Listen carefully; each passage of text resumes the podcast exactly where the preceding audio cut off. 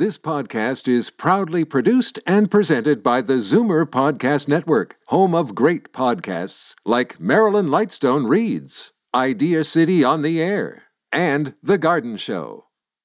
You're listening to an exclusive podcast of the Zoomer Week in Review, heard every Sunday at noon on AM 740 Zoomer Radio.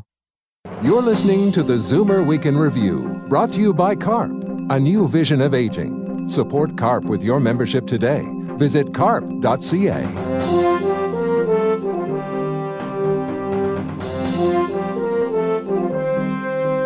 Good afternoon. Welcome to the Zoomer Week in Review, all things Zoomer worldwide. I'm Jane Brown in for Libby Znaimer. The numbers are staggering. Nearly two thirds of Canadians 65 and older take at least five prescription drugs on a daily basis. And now, a new study from the Canadian Institutes of Health Research has found that roughly 25% of Canadian seniors do so unnecessarily. This could create a number of health risks. Today, I'll be joined by Dr. Cara Tannenbaum at the Institute to find out more. Plus, it's the time of year when many people like to give back. But people aren't the only ones volunteering their time to assist therapeutic pets can play an important role in both the physical and mental health of aging Zoomers. We'll learn more from Leslie Jack at St. John Ambulance. But first, here are your Zoomer headlines from around the world. A new report by Ontario's Auditor General validates the frustrations of older Ontarians and their families who need access to high quality home care. The AG report finds that access to home care is fraught by long wait times, services are dependent on location, and patients in many cases are not receiving appropriate levels of services. Bonnie Lysyk also outlined in her report that home care services delivered in Ontario are systematically underperforming in a number of crucial areas, despite years of government reports, promises of improvement, and increased funding. The federal attorney general has asked the Supreme Court of Canada for a six month extension on its deadline to have Parliament craft new laws on doctor assisted death. And Jody Wilson Raybould has also asked that any opposing party be required to respond by the end of this weekend instead of the traditional 10 day window. This past February, the High Court gave Parliament a year to come up with a set of laws to govern doctor assisted death. Some snowbirds are changing their plans this year. A lower valued loonie is forcing many Canadians to rethink their annual winter excursions to the southern United States. Visits by Canadians to the U.S. are forecast to be down by 8% this year and another 1% next year. In Florida, where 4.2 million Canadians vacation annually, Canadian visits are down 1.4% for the first three quarters of this year. Bill Talbert, president and CEO of the Greater Miami Convention and Visitors Bureau, says the Miami market caters to more affluent Canadians typically, and so has not been as affected in the same way as in other parts of the Sunshine State. The Canadian dollar is hovering around 75 cents US in value.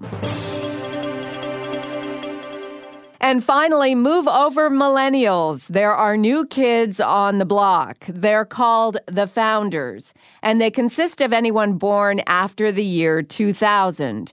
They're the group that has lived their entire lives plugged in and online. The name comes from MTV, the forever young U.S. television network that helped sculpt Gen X and millennials the way MuchMusic did here in Canada. MTV figured the best way to give a name to this generation was to simply ask them. And after polling more than 1,000 kids, it was the founders that won. The name refers to the generation's desire to create, build a new world, and stand out rather than fit in. Of course, they'll need time to see if both the name and the traits stick. I'm Jane Brown, and those are your Zoomer headlines from around the world. Not all medication is bad, since prescription drugs can alleviate symptoms or slow the progression of various diseases. But what about the 25% of older Canadians who are taking unnecessary medication? Research from the Canadian Institutes of Health Research reveals that nearly two thirds of Canadians 65 and older take at least five prescription drugs on a daily basis. Over 40% of Canadians 85 and older take 10 drugs or more each day. Dr. Cara Tannenbaum is the scientific director of CIHR and joins us on the line. Dr. Tannenbaum, why do so many Canadian seniors find themselves on so many different types of medication? That's a really good question. It's incredibly important that seniors be aware and are knowledgeable of the risks associated with taking so many drugs because it's possible that they don't need to be on that many drugs. Your body changes with age. You may be able to have a non-pharmacologic or non-drug therapy for your treatment.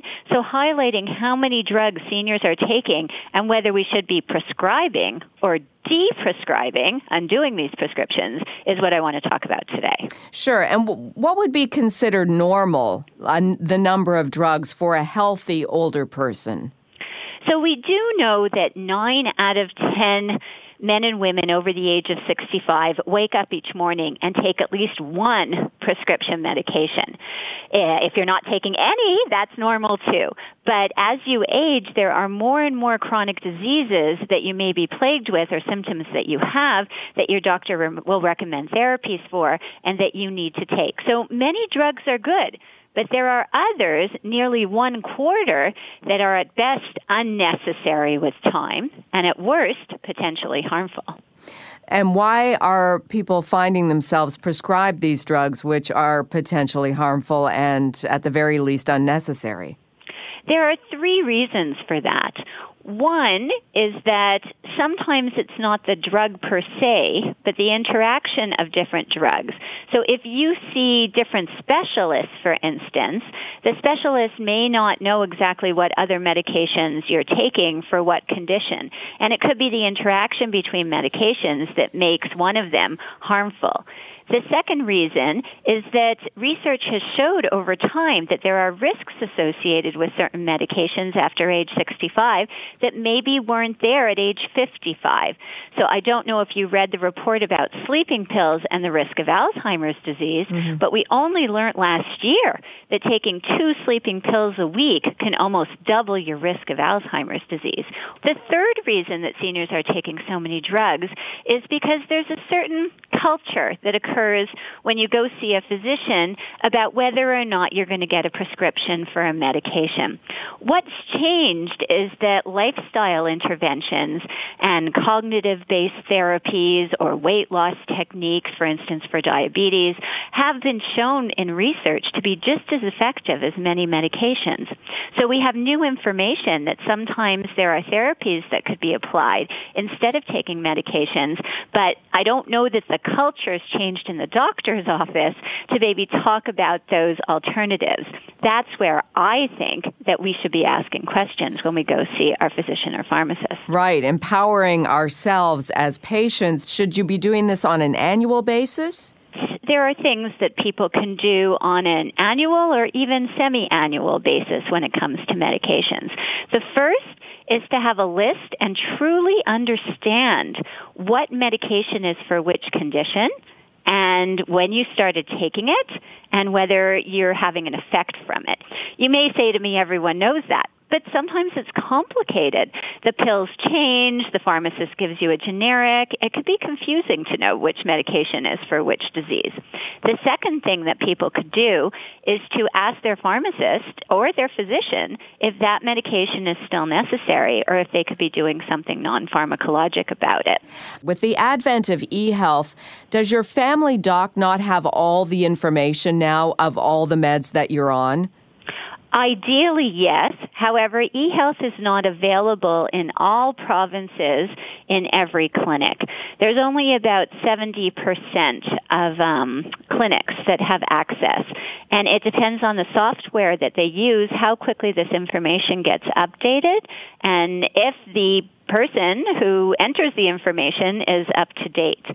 So in theory, yes. But would I feel more comfortable if my mother had her own list and she knew what she was taking mm-hmm. and she asked these questions? It's a good safeguard. How common is it for doctors to take your information or take your input and de-prescribe medications that you might not need anymore? I'm glad that you asked that question. We studied that in a research study that was funded by the Canadian Institutes of Health Research. We called it the Empower Study. People who enrolled in our study received an Empower brochure which listed the potential harms associated with the medications that they were taking. They went to speak to their physicians, and over half of the physicians immediately on the spot said, this is fabulous, let's get you off of it right now. So I'd say the success rate is, is high. It could be higher, and that's the next study that we're doing, but I would encourage patients to be empowered, to go speak to their physician. I would highlight this is especially important for women. Women tend to live longer, women take more medications, and women are known to have more side effects. So I hope that helps. Great conversation, very informative. Thank you, Doctor. Thank you very much. Dr. Cara Tannenbaum is Scientific Director of the Canadian Institutes of Health Research. I'm Jane Brown in for Libby's Znaimer, and this is the Zoomer Week in Review. It's the season of giving, and in just a moment, we'll learn about the dogs who volunteer their time to help bring smiles to seniors and improve their health. You're listening to the Zoomer Week in Review, brought to you by CARP, a new vision of aging. Support CARP with your membership today. Visit carp.ca. If you're an animal lover, then you know how relaxed it can make you feel when you pat a cat or dog. The therapeutic benefits of animals can be immeasurable, especially as we age. At St. John Ambulance, dogs are being trained to provide therapy to older Canadians in nursing homes, retirement homes, and in private homes. To tell us more about the program, we're joined by Leslie Jack, the Provincial Therapy Dog Coordinator at St. John Ambulance. Leslie, let's talk about the benefits of having animals around as we age. There's a whole bunch. We say it's tenfold because there's 10 basic reasons. Um, pets lower blood pressure and pulse rate. Um, they uh, result in fewer visits to the doctor, believe it or not. Mm. Um, they can. There's less depression when people have pets in the home. Um, it makes it easier for them to make friends because it enhances their social opportunities. Um, seniors become more active. Um, exercise is out there, and, and pets offer affection and unconditional love. It doesn't matter if they can't get out of their pajamas first thing in the morning. Um, it doesn't matter if they have their makeup on or if their hair is done. The, the dog doesn't care. The cat, the animals don't care. They can also, I think, ease the loss of a loved one um, the loss of a home, the loss of uh, just um, a feeling of security when family is around. Um, they take better care of themselves when they have pets. They, there's a purpose. Now, specifically, what are therapy dogs? So, making the leap from just having a pet to an actual dog that's called a therapy dog. Well, our therapy dogs at St. John Ambulance are um, owned by the handlers, and they just go in and they visit um, all kinds of situations. As far as seniors, we visit uh, long-term care, respite places. Um, you know, anybody in the community who's sick, lonely, resides in in uh, uh, mental health facilities, hospitals. Um, we're we're there. What uh, type of dogs are best suited for this job? You know what? We will take all breeds. Of course, in Ontario, we can't take pit bulls because it's against the law. But other than that, we have every breed uh, from, you know, a Heinz 57, or we call them President's Choice, uh, mm-hmm. whatever, to, um, you know, purebreds. Uh, big dogs have their places. They can reach uh, wheelchairs. Uh, the edge of a bed, and little ones have their place because they can sit on laps and uh, you know, they can get right up on the bed. Of course, we bring blankets. We're very careful that everything is done, um, you know, maximum benefit and health-wise. Um, when we're choosing dogs, it's not necessarily by breed. It's just by their um, the type of dog they are. If they're very calm, outgoing, not shy, that's the type of thing we're looking for. We put them through an evaluation to make sure that they do have the therapeutic qualities that we're looking for. Um, all kinds of things we put them through in the test. Um, you know, to make sure they're fine around wheels coming at them, around uh, walkers, IV poles. If someone drops a bedpan or a cart goes over, can they recover? They're not uh, afraid they just have to be under control, have a really good connection with their handler. So we really test them as a team. It's not just the dog, it's the handler as well and the connection they have. It seems like there would be a long list of people who want to get involved in this. How do you sign up? How do you get on the list to have a visit? Well, they can uh, they can visit our website if they want to get into St. John Ambulance, which is www.sja.ca, and that will bring them to all the branches that we have across Ontario. We actually have 50 divisions of therapy dog. We have 1,600 dogs uh, plus visiting in Ontario and 3,000 across Canada. For older people who are alone and, and maybe would like to have a dog more often, in other words, full time, are there certain characteristics that we should be looking for in an animal or for, for someone who's never had a dog but likes the idea of the companionship? Do you have suggestions for them? I think the biggest suggestion is um, consider um, a, a rescue or an older dog simply because the puppy stage is always a challenge. We all love a puppy, but they're a lot of work. Of course, you're looking for a dog that's calm and um, you know, perhaps doesn't need as much exercise, although we're finding that um, the idea of exercising with a dog keeps seniors uh, much more active. But certainly a dog that needs to be run for two or three hours a day wouldn't might not be the dog. Whereas there's lots of dogs that one or two half hour walks a day is uh, just what you need. And also, you know, as far as finances go, can you afford the animal and um, what the costs are going to be, that kind of thing. If you get an older dog, they've often had their shots. They're already um, uh, a neutered or spayed, which is what we are looking for. And, um, you know, we know what their personalities are like. Uh, there's no surprises when you get um, an older dog. You know, I'm not, when I say older, it doesn't have to be a 10 year old dog. There's dogs out there, there that are one, two, or three years old and all the way up. And there's lots of dogs between the ages of seven and 11 that are waiting for homes. And, you know, you sort of grow old together. Mm-hmm. Very nice idea. Mm-hmm. Thank you very much, Leslie. You're welcome. Leslie Jack, Provincial Therapy Dog Coordinator at St. John Ambulance. For more information on the program, go online to sja.ca. I'm Jane Brown, and you're listening to the Zoomer Week in Review. Libby's Znaimer is off this weekend. We'll take a quick break, and then it's back with celebrations for Little Richard's birthday. You're listening to the Zoomer Week in Review, brought to you by CARP, a new vision of aging. Support CARP with your membership today. Visit carp.ca. Welcome back to the Zoomer Week in Review, all things Zoomer worldwide. It's time for your International Arts Datebook. Tips for those of you who are jetting around the world. Here's Michael Kramer. In a role made famous by Jack Black, Alex Brightman plays a rocker who passes as a substitute teacher in a New York City stage production of School of Rock. With music by Andrew Lloyd Webber, School of Rock is at the Winter Garden Theater. And it's a celebration of the holidays at the Art Institute of Chicago. The beloved decorating tradition of the holiday Thorne Rooms is back, with a 12th night themed room joining in the celebrations this year to London, England, where Derren Brown is getting rave reviews for his show called Miracle. The production invites audiences to look at ways of thinking that might create more happiness. It's at the Palace Theatre. And at the Singapore Art Museum, an exhibit called Time of Others features works of artists responding to social, historical, and geopolitical concerns. With the International Arts Datebook, I'm Michael Kramer. This weekend, the great Little Richard is celebrating his 83rd birthday. He's a true rock and roll pioneer. When he hit the scene in the mid 1950s, his flamboyant, energetic showmanship was unlike anything anyone had done before. And he had the musical chops to back it up. He was a terrific pianist, and his raspy shouting style gave rock music one of its most identifiable and influential vocal sounds.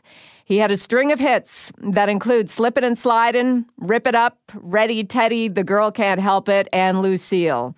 Many of his songs became instant hits and were covered by other popular artists of the 50s. Elvis, Jerry Lee Lewis, and Eddie Cochran all put their own spin on Little Richard songs.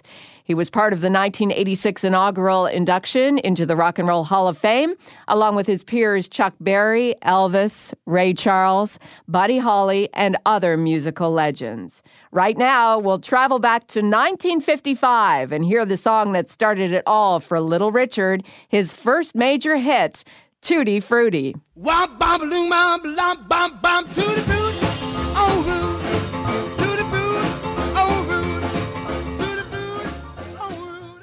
That was Little Richard with Tutti Frutti. The rock and roll icon is celebrating his 83rd birthday this weekend. And that brings us to the end of another edition of the Zoomer Week in Review. I'm Jane Brown. Thanks for joining me today. The program is taking next weekend off. Instead, you're invited to tune in for a spectacular celebration of Frank Sinatra's 100th birthday. You've been listening to the Zoomer Week in Review Produced by MZ Media Limited. Executive producer Moses Znaimer. Produced by Paul Thomas. Program director John Vandriel. This has been an exclusive podcast of the Zoomer Week in Review, heard every Sunday at noon on AM 740 Zoomer Radio.